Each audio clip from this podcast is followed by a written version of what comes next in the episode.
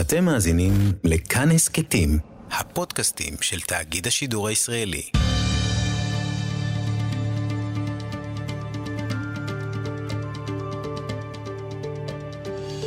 כיוון הרוח עם בני טייטלבוים. מתחת לפני השטח מבעבעת לה כתיבה פובליציסטית חרדית איכותית, ממש לא רק למיטיבי לכת ולבקיאים בגווני הציבור החרדי. הכותבים, כל אחד וסגנונו, מתמודדים עם אתגרי העולם המודרני. שאלת השאלות היא, האם ההשקפה החרדית, או בשפת הישיבות הליטאיות, האשקופה, האם כל זה משתנה? מה טיב השיח או המשא ומתן שההשקפה החרדית מנהלת עם המודרנה, עם הרחוב, עם החברה הישראלית? אתר מצוין, פלטפורמה דיגיטלית, ושמה צריך עיון. זימנו לאולפן את העורך, עורך צריך עיון, אליהו לוי, שלום וברכה. שלום, בני. תודה שבאת לאולפנינו. מה זה צריך עיון? צריך עיון הוא כתב עת אמ, שנכתב על ידי חרדים עבור הציבור החרדי, והוא כותב על ענייני ציבור, אמ, חברה, הגות, שמעסיקים אה, יהודים חרדים בימינו. דוגמאות מהשנה האחרונה. אה, השנה האחרונה זה, זה, לא היינו צריכים לחפש את הנושאים מתחת לשטיח, כי זה היה עדיין השפעות הקורונה, וכידוע, בתקופת הקורונה החברה החרדית הייתה ממש בלב הדיון הציבורי. והקורונה זה באמת, זה באמת משקף את, את מה שאנחנו עושים. הסיפור של החברה החרדית בקורונה מספר את הסיפור שלנו. למה אנחנו נמצאים אה, באוויר. הקורונה זה, ההתנהגות של, ההתנהלות של, של החברה החרדית בתקופת הקורונה שיקפה את המתח, את האתגר, שהקיום של החברה החרדית ב-2021, 2020, במדינת ישראל, מזמן לעתיד, לעתידה של מדינת ישראל. כבר לא מדובר באיזושהי קבוצה קטנה, באיזה כמה בתי כנסת בירושלים ובבני ברק, אלא מדובר בקבוצה שבעוד כמה שנים, אמ, כבר היום אני חושב, 25% מהתלמידים בכיתות הנמוכות אמ, בחברה היהודית בישראל הם, הם חרדים. אז זו חברה שנותנת את הנוכחות שלה במדינת ישראל, ואם המדינה קובעת איזושהי תקנה והחברה החרדית לא, לא מצייתת לתקנה הזו, אז יש לזה השפעה עצומה על, אה, על, על, על, על כל החברה הישראלית. היה קשה ללכת uh, ברחוב, באוטובוס, כאדם חרדי בתקופת הקורונה? אני לא הרגשתי את זה, אני לא הרגשתי קושי, אבל אני גר בירושלים, אז אני גר באזורים חרדים, אז זה לא...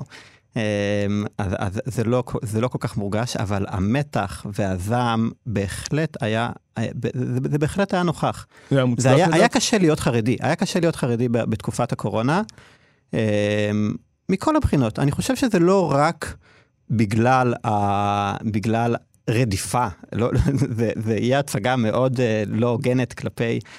כלפי אה, אה, החברה הכללית, לומר שכל הסיפור של הקורונה היה רדיפה. היה, היה חוסר נוחות שאני הרגשתי אצל הכותבים שלנו, אצל הרבה מהכותבים שלנו, שהיה להם קשה להיות חרדים כי, כי הם אמרו, אנחנו, קשה, קשה לנו להצדיק את ההתנהלות החרדית, את, את דברים שהם ראו כחוסר אחריות ציבורי. אבל יש כי... משהו, יש משהו, בגלל שהציבור החרדי, אמנם הוא לא מיעוט קטן, כמו שאמרת בעבר, אבל הוא עדיין לא, לא רוב החברה הישראלית. ולכן, אה, אם איש אחד עושה משהו, או אם איזה חצר בבני ברק, או בגאולה בירושלים עושה משהו, הכותרת, גם אם לא כתובה ממש, היא החרדים, טק טק טק. זה, זה נכון, זה נכון. עכשיו, חלק מהעובדה שאנחנו במה של חרדים עבור חרדים, זה אנחנו לא יכולים לספר את הסיפורים, לא שהתקשורת מספרת על החרדים, אבל גם לא שחרדים מספרים לתקשורת. והסיפורים שמדובר רק בחצר אחת ורק באיזושהי mm. חסידות קטנה, זה טוב בשביל אה, ויכוחים בין אנשי תקשורת, חרדים ולא חרדים, בתקשורת הכללית. זו לא הייתה האמת, אתה אומר. תראה, האמת זה, סיפור מורכב. אני אומר, הסיפור, הסיפור הוא הרבה יותר גדול. ובעצם זה משקף את העובדה, הסיפור של ההתנהלות של החרדים בקורונה, משקפת את העובדה שיש מתח בין החרדים לבין המדינה. זה דבר שלא התחיל היום, הוא פשוט התפוצץ, הוא, הוא התפוצץ בתקופת הקורונה בצורה מאוד משמעותית, ש, שהיה קשה לפספס. הדבר הזה בא לידי ביטוי, אתה, אתה יכול לומר גם, ב, גם ב, לפני, בהפגנות על השבת, או בסיפור של אה, בית ספר אה, עמנואל, בהתערבות של בג"ץ בחינוך החרדי. אנחנו יכולים להגיד על כל הדברים האלה הרבה מאוד דברים, האם זה היה מוצדק או לא מוצדק, אבל מה שברור זה שיש התנגשות בין החברה החרדית לבין המדינה. מדובר בקבוצה שלא מכירה בסמכות המדינה במידה רבה. אפילו, אפילו, הייתי אומר, שוללת את, את סמכות המדינה ב- באותה במקרים עוצמה מסוימים. לפני אה, 50-60 שנה.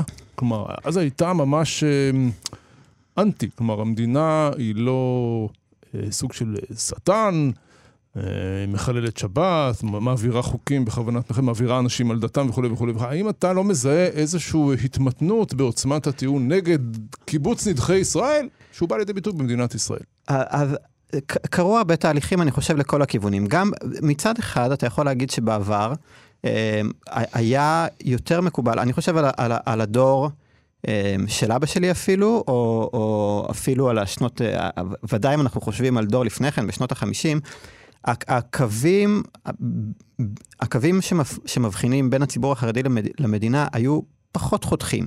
זאת אומרת, יכלנו לראות חרדים שמתגייסים לצבא. זה לא היה כל כך, אה, זה לא היה דבר אה, חזון, חזון בלתי נפרץ, ולא היה יחידות מיוחדות לחרדים. אז הם היו מתגייסים ל... ל היה כמובן את הרבנות הצבאית, ששם חרדים יכלו לשרת, אה, והיה מחלקות אחרות, היו חובשים, אולי הם לא היו הולכים ל, ליחידות של קיבוצניקים, אבל היה כזה דבר. אה, והציבור החרדי היה הרבה יותר קטן, הציבור הישראלי היה הרבה יותר קטן, הקווים היו פחות חותכים, לא היה, ה- ה- המפלגתיות החרדית, אמ, לא הייתה כל כך, כל כך בולטת. וזה קשור גם לדברים ש, שקרו בחברה הישראלית, כי אמ, כל הגוונים התחזקו במובן מסוים בחברה הישראלית, הקווים שחותכים בין, בין חרדים ודתיים לאומיים וחילונים, הצבעים נעשו יותר, יותר בולטים. אמ, אז זה מגמה אחת מצד אחד. היום, היום כבר יש מפלגה ומוסדות ותקשורת וחנויות חרדיות ומוזיקה חרדית, זה כבר, זה כבר תת תרבות בפני עצמה. זה לא היה בעבר. זה תופעה, זה, אז, אז זה תהליך אחד שקורה. מצד שני, הציבור החרדי הוא כבר הרבה הרבה יותר מגוון, ו, ויש, ויש את כל הרצף. הוא, הוא, הוא גדל במובן משמעותי, זאת אומרת, יש, יש אנשים מי, השאלה מי הוא חרדי היא כבר הרבה יותר, אה, היא כבר, אה, זה, זה, זה לא אותה קבוצה קטנה שהייתה, שהייתה בעבר, ו, וגם לזה יש מחירים. אז, אז דברים קורים לכל הכיוונים, בתשובה לשאלתך. אבל אה, בוא נגיד, כשדיברנו בשיחה מקדימה, דיברנו על אה, ההשקפה החרדית בעידן רב-תרבותי. כן. מה יש תחת הכותרת? אה, תפרוט לי את זה אה, אה, לפרוטות. אוקיי, אז, זה נקודה מצוינת, כי, כי חלק מההתחזקות של הגוונים ש, ש, שדיברתי עליה, זה תהליך, זה חלק מתהליך שקורה בכל, ב, ב, ב, ב, בעולם כולו. ו, ופתאום, פתאום אנחנו למשל רואים, אנחנו, אנחנו נמצאים ב, באחד המקדשים של הרב תרבותיות, תאגיד השידור כאן, אני מקווה שהיית במקווה לפני. כן. ו, ואיפה זה בא לידי ביטוי? שבכל, אה, ב, ב, ב, אה, בפאנל, בכל פאנל חדשות צריך להופיע מישהו עם לבוש חרדי. מה זה אומר לחרדיות שלו? הח- החרדיות מופיעה כזהות, הוא לא בהכרח אה, חרדי באותו מובן שאנחנו מדברים עליו, של ההשקפה הטהורה. בלי להגיד שמות. כן, הרעיון הזה שאנחנו צריכים שיהיה, שיהיה את הזהויות, זה קשור שיח הזהויות, רב תרבותיות, נכון. אנחנו צריכים לתת ייצוג לכל, לכל הקולות, ואנחנו צריכים לשמור עליהם מיוצגים. זאת אומרת, חשוב שהם יופיעו בתור זהויות, בתור החרדי, החילוני, וכולי וכולי וכולי, אפשר לפרוט את זה, אה, זה, זה, זה לפעמים נחשב עלבון לפרוט את ה... לקרוא לזהויות בשמם. אה, אז, אז הדבר הזה גורם להדגשה מצד אחד של, של, של הגוונים ושל ההבדלים. הרב תרבותיות גורמת להדגשה של ההבדלים. מצד שני, מצד שני גורמת תהליך, היא גורמת תהליך גם הפוך, ש, שמאוד קשור ל, ל, לדינמיקה הפנימית של יחסי הציבור החרדי ושל המאבק שהציבור החרדי מנהל כיום כנגד התרבות החילונית. אפשר, אם ניתן לזה כותרת אה, מאוד מאוד כללית. אה, הדבר הזה, אני, אני, אתאר, אני אתאר את זה כך.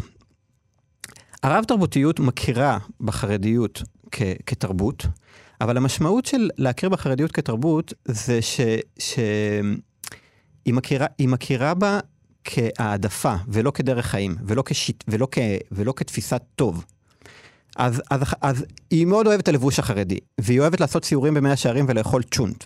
ולאכול צ'ונט בליל שישי, מה שקוראים, ביום חמישי בערב, שיש מנהג כזה של בני ישיבות שהתחיל, אה, שהתחיל, אני לא יודע מתי הוא התחיל, הוא לא, הוא לא מנהג קדום, לא קיבלנו אותו בסיני. ככל הנראה רש"י לא עשה אותו, ואם תשאל אותי באופן אישי, טוב, עזוב. אז, אז, אז עכשיו, ו, ומבחינתה זה חרדיות, זה, זה כמו איזה שבטיות, זה כמו איזה משהו שהופיע... כמו השבטים האלה שהולכים לראות, האמיש באמריקה, או הבושמנים באפריקה. נכון, מעניין, נכון. מעניין, ככה פולקלוריסטי, על גבול האנתרופולוגי. אוקיי, אז, אז, אז, את, ה, את התופעות האלה הרב תרבותיות מקדשת ואפילו חוגגת. אבל את תפיסת הטוב החרדית, ש, שאומרת, ש, שהייתי אומר, ב, היא, היא, היא, התפיסת הטוב החרדית דוחה את הרב תרבותיות, דוחה את הפלורליזם שמונח בבסיס של הרב תרבותיות, והיא אומרת, אנחנו מחזיקים באמת. יש לנו תפיסת אמת מסוימת, תפיסת טוב מסוימת, שהתפיסה הזו אומרת שצריך לשמור שבת, ואתה חייב לשמור שבת. מי שלא שומר שבת, אנחנו זורקים אותו מהקהילה, זה לא לגיטימי. אין לנו תפיסה, לחרדים אין תפיסה רב-תרבותית שכל אחד והאמת שלו, וכל אחד והבחירות, וכל אחד והבחירות שהוא מאמץ בחיים. יש דברים שהם טובים, ויש דברים שהם לא טובים. ואם אתה אוכל חמץ בפסח, והעבירה לפי מקורותינו היא כמובן כרת, כן. אמ, אתה חילוני איזה שיח יכול להיות לחרדי שחושב שהחילוני שמקדש את אכילת הפיתה בפסח, אפרופו חוק החמץ והחמץ כן. בבתי חולים, אה, בוחר במוות ולא בחיים. איזה דיאלוג אפשר לנהל עם כזה דבר? מהפוינט אוף ויו, מהזווית החרדית. הייתי אומר שבאמת בהשקפה החרדית אין מקום לנהל, אין מקום לנהל דיון. ובכל זאת הם חיים אבל, כאן. אוקיי, אבל שני, שנייה אחת. אני עכשיו רוצה, ל, ל, ל, לפני שאנחנו מדברים על הדיון מהצד החרדי, אני רוצה לדבר על, על, על המקום שהחר, ש... המאבקים הפנים-חרדיים בעידן שלנו, בעידן הרב-תרבותי. כי אנחנו יכולים לראות ניסיונות מאוד משמעותיים מצד המדינה לשלב את החרדים, אבל לשלב את החרדים במסגרת השיח הרב-תרבותי. עכשיו, מה שקורה זה ממש... הייתי, אם, אם נרצה להסתכל על זה יפה, נאמר דו-שיח של חרשים, כאשר המדינה משקיעה הון, היא משקיעה באמת הרבה מאוד מאמצים והרבה מאוד כסף במאמצים של שילוב חרדים מתוך של שילוב חרדים מתוך הרעיון הרב-תרבותי. אנחנו יכולים לראות את, כדוגמה את, את, את, את אה, המפעל של הנשיא ריבלין, הנשיא היוצא ריבלין. אה, לשעבר הוא כבר. לשעבר, כן. יש את נאום השבטים המפורסם שלו, שעל בסיסו הוקם ארגון תקווה ישראלית, הם עושים המון, פעיל, הרבה מאוד פעילות, והחזון שלו היה שילוב, שילוב החרדים בתוך איזשהו חזון רב תרבותי אה, חדש למדינת ישראל. עכשיו, החרדים, ההנהגה החרדית של היום תופסת את החזון הזה עצמו כאיום הכי גדול ש, שעומד לפתחם. זאת אומרת, הניסיון לשלב אותם מתוך כבוד הדדי, שכך אה, ריבלין תופס את זה, והרבה מאוד ארגונים שמקדמים את החזון הרב-תרבותי, הם, תופסים, הם אומרים, אנחנו כבר לא מנסים להפוך את החרדים לחילונים, אנחנו לא באים ואומרים להם, תפסיקו לשמור תורה ומצוות, אנחנו אומרים להם, לא, אנחנו מכבדים אתכם, מכבדים את הדרך חיים שלכם, ומנסים לשלב אתכם כפי שאתם. בתוך החברה הישראלית, אבל החרדים תופסים את, ה, את הניסיון הזה עצמו כסכנה החדשה והמתוחכמת, שהם אפילו לא יודעים איך לאכול אותה. גם כשמדובר בפרנסה נטו? כלומר, בואו תשתלבו במשרדי ממשלה, תסתכל את המאבקים הגדולים שיש לך לציבור החרדי היום. המאבק באקדמיה זה המאבק מספר אחד. זה באמת המאבק מספר אחד של ההנהגה החרדית, החרדית כיום. והאקדמיה, עכשיו, אה, יש באמת כל מיני, כל מיני, אה, אה, אה, בדרך להגשמת החזון הרב-תרבותי, אז יש כל מיני, אפשר לומר, בעולם החילוני, יש כל מיני קולות שמושכים אחורה. ומתנגדים נאמר להפרדה בקמפוסים. ואז יש מאבק, אנחנו יכולים לראות מאבק בתוך, בתוך השיח הישראלי החילוני, בין אלה שאומרים, אתם כל כך מיושנים שאתם uh, מתעקשים על הפרדה בקמפוסים, אנחנו צריכים לכבד את, ה, את, את, את, את התרבות של, ה, uh, של החרדים. עכשיו, את התרבות החר, את החרדית ש, שמעדיפה את ההפרדה. אבל כמובן, הוויכוח הזה הוא ויכוח נטו בתוך השיח הליברלי. Mm-hmm. הוא, לא, הוא לא באמת תופס את, ה, את ההפרדה החרדית כ, כהפרדה בעלת משמעות.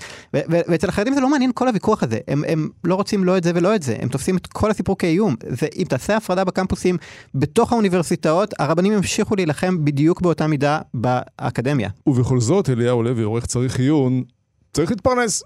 ואדם בימינו לא יכול להיות רצען או סנדלר, אה, מה לעשות, צריך לרכוש מקצוע כדי להביא טרף לגוזלים.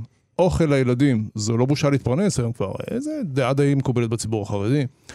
אמ, וכדי לרכוש מקצוע צריך אה, הכשרה מסודרת של כמה שנים, צריך אנגלית ברוב המקרים. איך אתה מיישב את המלחמת הקודש הזו נגד אה, ההשתלבות בצורך הבסיסי לפרנס את המשפחות? אז תראה, השאלה, השאלה היא שאלה מצוינת, ואתה צריך, צריך להפנות את זה למנהיגי הציבור החרדי, שאני אני לא, אני לא רוצה להגיד, אני, לא, אני חושב שהם דואגים יותר לחינוך של הדור הבא מאשר לפרנסה של הדור הבא. ואפשר אפשר להסתכל על זה בכמה כיוונים. אגב, אומרת, לפעמים כשאין פרנסה גם אין חינוך. נכון, נכון, נכון, ו- ו- אז זאת אומרת, אין קמח אין תורה. זה, זה, זה, זה, זו בעיה, ואם אתה, אתה שואל, אז בצריך עיון זה אחד מה, אחת מהבעיות ששבה ועולה כל הזמן, וזה בהחלט דבר ש... אה, אה, בהחלט, בהחלט דבר שביקורת, ביקורת אה, חריפה על, על, על המנהיגים של הציבור החרדי ועל, ועל מי שאחראי לדאוג ל, ל, לדברים האלה, שהוא לא תמיד נראה שהם עושים מספיק, הם יותר עסוקים בלהילחם מאשר ב, בלדאוג באמת לצרכים, של, לצרכים החומריים של הציבור.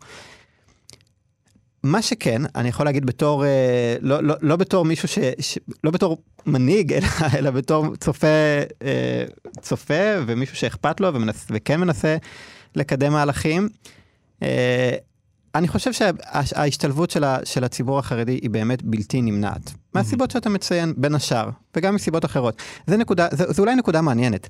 אמ, מדברים הרבה, מדברים הרבה על הסיפור של הפרנסה של, ה, אמ, הפרנסה של הציבור, הפרנסה ברובד האישי, זאת אומרת, אנשים צריכים להתפרנס מהמשפחה הפרטית, ומדברים גם על, על הסיפור הכלכלי של, של מדינת ישראל כולה.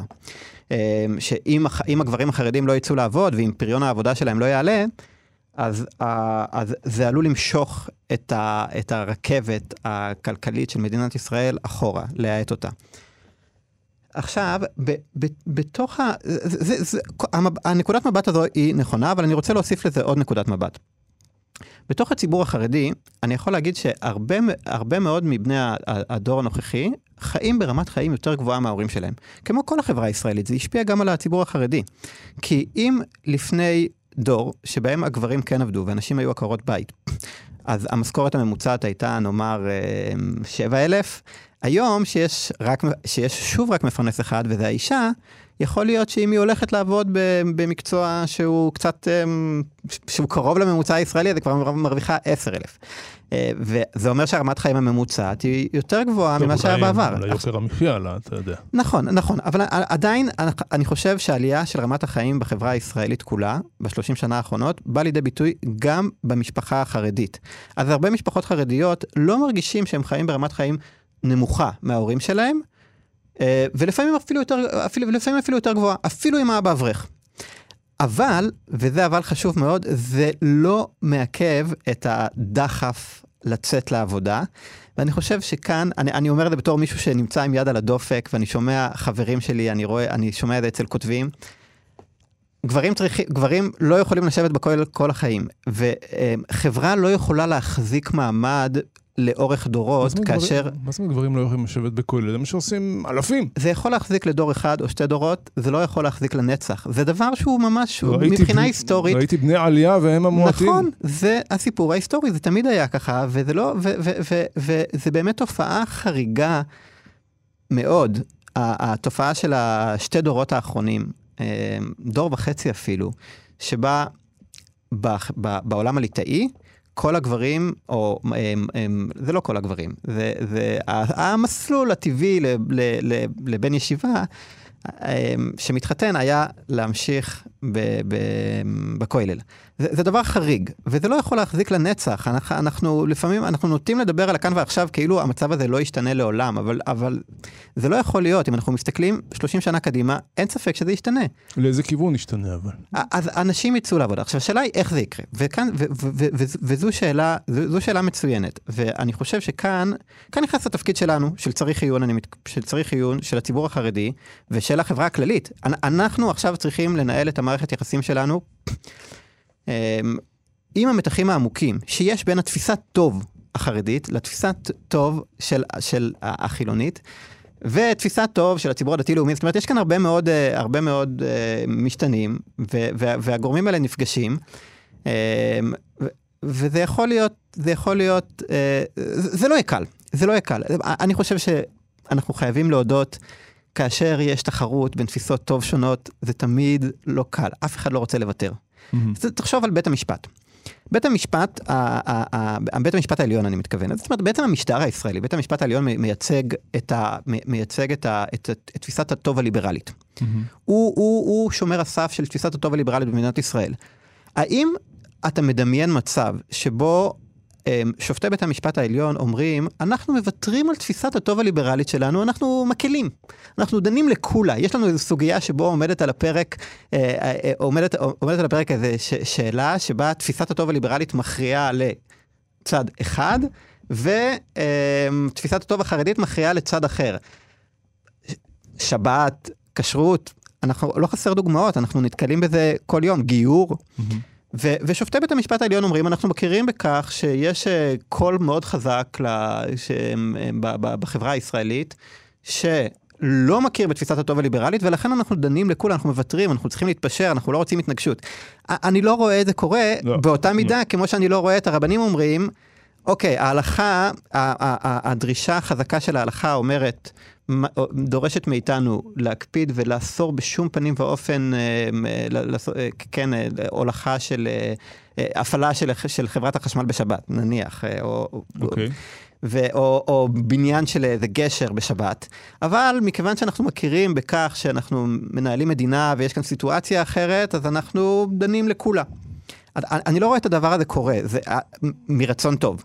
זה יכול לקרות על ידי התנגשות, והשאלה היא כמה זה יהיה כואב, וזו השאלה מה המחירים של... התפיסה. החרדית, ככה, בתוך הבית מדרש, היא לא אומרת בעצם, אה, אנחנו מחזיקים באמונה שהמשיח יבוא, וחיי, אנחנו חיים בפרוזדור לקראת הטרקלין, ואוי למה זה, והחומריות, אין, זה הבל הבלים הרי. ומה שחשוב זה, זה העולם הבא, שהוא כולו בית מדרש, סטנדר, גמרא ונר, כמו שהיו אומרים לי. אה, ולכן, באמת, החילונים זה, זה באמת, זה, זה הבל הבלים, זה... אנחנו קוראים לאלה שלא יצאו ממצרים, אה, שכחתי, עוד ערב רב. אה, ולמעשה יש סוג של התנשאות כזאת, שיבוא המשיח, או בעולם הבא, ויראה מי, ויראה מי צדק. נכון? ובינתיים, בסדר, צחקו בפוליטיקה. כלומר, יש איזו אדנות כזאת, לא? זה- אני לא יודע אם אדנות זה המילה, זה סליחה, המילה הנכונה סליחה, כאן, מילה אבל זו תפיסת לפני. עולם תיאולוגית, תפיסת, תפיסת עולם מאוד מאוד עמוקה, ש, שיש יש לה שורשים, יש לה שורשים ש, שאנחנו לא יכולים לזלזל לא, בהם. אבל היא מכתיבה אני יחס חושב- לחברה אני, הישראלית. אני אגיד לך, זה, למעשה, ביסודו של דבר, גם החברה הדתית, גם, אני אולי אגיד לא החברה הדתית-לאומית, היהדות הדתית-לאומית, התפיסה הדתית של העולם הדתי-לאומי, היא גם מחזיקה במתח הזה שאתה, נכון. שתיארת עכשיו. נכון. כי גם שם, כשאתה הולך לישיבה, אתה לא לומד איך לנהל מדינה בישיבה. אתה, מה, מה אתה, במה אתה עסוק כשאתה נמצא בישיבה? אתה עסוק ב, ב, ב, בלצאת מן העולם ולהידבק באיזשהו, ב, ב, בטרקלין, בלהיכנס לטרקלין. זאת אומרת, המתח בין העולם הזה לעולם הבא, כמו שציטטת, הוא כבר נמצא אצל חז"ל. ו, ו, ו, אבל אתה צודק, וכאן אני מסכים איתך ממש, אני חושב שנגעת ממש בנקודה. אני מסכים איתך ששם נמצא השורש של המתח בין היהדות החרדית ומדינת ישראל, וזה לא מתחיל היום, זה מתחיל לפני 200 שנה. זה מתחיל לפני 200 שנה, בתחילת המודרנה, שכאשר העולם המערבי אומר, החיים החילוניים הם דבר חשוב, ואנחנו צריכים, ואנחנו צריכים להתחיל להשקיע בפוליטיקה. אנחנו צריכים, אנחנו, אנחנו לא יכולים רק ללכת, לה, אנחנו צריכים לצאת מהמנזר ולהתחיל להשקיע בחיים טובים, ושם נולדת הציונות. ב, ב, בתוך האווירה הזאת נול- נולדת התנועה הציונית, ואומרת, גם יהודים צריכים לחיות, גם אנחנו צריכים מדינה, אנחנו לא יכולים להיות רק בבית המדרש.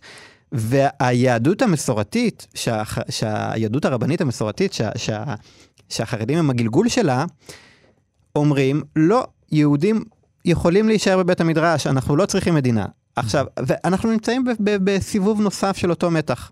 החברה החרדית, היהדות החרדית והמדינה והיחסים שלה עם, החב... עם החברה הכללית, עם המדינה, זה סיבוב נוסף של אותו מתח. ומה שמרתק, מה שמרתק אותי, וזה גם השליחות ש... ש... ש... שמניעה אותי, שאני רואה בתוך הציבור החרדי אנשים ששואלים את השאלה הזו, מה היחס שלנו לחיים? מה היחס שלנו למדינה? מה היחס שלנו לפוליטיקה? והם שואלים את זה לא ממקום מתריס, הם שואלים את זה ממקום ש, שהם אומרים, חשוב לנו חיים דתיים, חשוב לנו לשמור תורה ומצוות, אבל אנחנו לא, אבל קשה לנו עם השלילה הזו של, של העולם הזה.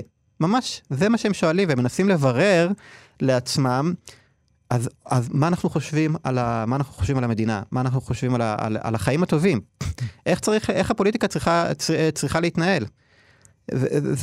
אל, אלו ממש השאלות ש, ש, שעולות, ו, אני לא יודע לאן הדברים האלה ילכו. מה ששאלת, מה יקרה עם המפגש של החברה החרדית והחברה הכללית, זה, זה תלוי ב, ב, ב, באנשים ששואלים את השאלות האלה ומבררים אותן. יש לנו דקה וחצי אה, מהומות שהצלחתם ליצור, הרי יש אתרים חרדים שכותבים בלי ועדה רוחנית שמפגרת, כמו בעיתונות החרדית. אה, מאמר ככה ש... אז אחד, אחד הפצעים הכי מדממים אה, של, ש, שקיימים ב, בציבור החרדי זה הנושא של אפליה של ספרדים. אנחנו נגענו בסוגיה הזו, ו, ו, וה, והדיון בשלב הזה, שזה באמת, זה, זה פצע מוגלתי, שלא, שלא מפסיק לגרור תגובות, זה, זה היה קשה לגעת בזה.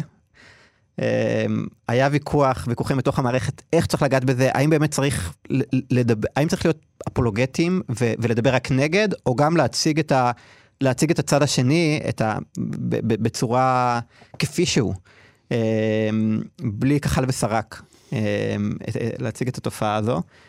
וזה נקודה כואבת, אמ, לא עסקנו בזה מספיק, אבל אמ, כן, זה, זה אחד, אחד הסוגיות ש, שגררו הכי הרבה אמוציות.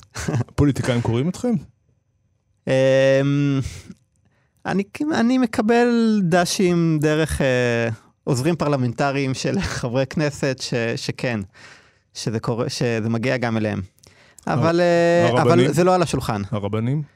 אותו דבר. אותו דבר. אותו דבר, זה לא, לא, זה לא, לא באופן גלוי, אבל, אני, אבל כן, אבל זה מגיע לכל מקום, בסופו של דבר. כשאתה הולך לבית כנסת, אה, אתה מקבל הדהודים ואבשושים מסביב? לגמרי, ואני גם אה, שומע כל הזמן מהכותבים, שאומרים, לא ידענו שכל כך הרבה אנשים קוראים אתכם. אני, אני הגעתי לבית כנסת, ופתאום אנשים שבכלל אני לא יודע שיש להם אינטרנט, אומרים לי, כתבת יפה מאוד, אה, קראתי את המאמר שלך וממש נהניתי. הבנתי. כלומר, אה, זה, אה, אין לכם בעיה שלא מצרפים אתכם למניין או משהו כזה. אה, לא, אנחנו גם לא מתריסים, אנחנו לא באים להתריס, אנחנו נמצאים ב... אנחנו, אנחנו אמנם נמצאים באינטרנט, mm-hmm. אבל אנחנו לא באים להתריס. אנחנו באמת מנסים לברר את השאלות בצורה אמיתית, ו... ועם עם, עם, עם, עם המון... מתוך, ה... מתוך ניסיון לשמר את ה... אה, את האורח החיים של שמירת תורה ומצוות. זה, זה המגמה שלנו, אז, אז זה, לא, זה לא מתריס. כלומר, חרדים מודרניים מבחינתכם זה דבר, אה, ביטוי שגוי? או אה, חרדי או לא, לא, שזה לא, חלק מכולם על הספקטרום אני חושב, אני חושב שגם הרבה, בוא נאמר ככה, הרבה מהכותבים שלנו לא היו רוצים שיקראו להם חרדים מודרניים, והם באמת לא כאלה. אנחנו כותבים אצלנו אברכים ואנשים תורניים, זה... עורך צריך עיון, אליהו לוי. מרתק, יש לנו עוד כמה פרקים. תודה שבאת לאולפנינו, אליהו לוי. תודה גם לעורך איתי סופרין. אפשר להזין לנו באתר כאן, ביישומון כאן, בכל יישומוני ההסכתים. מומלץ בחום על דף הפייסבוק כאן הסכתים. אני בני טייטלבום, אנחנו נמשיך לעיין, כי הכל צריך עיון. תודה ושלום.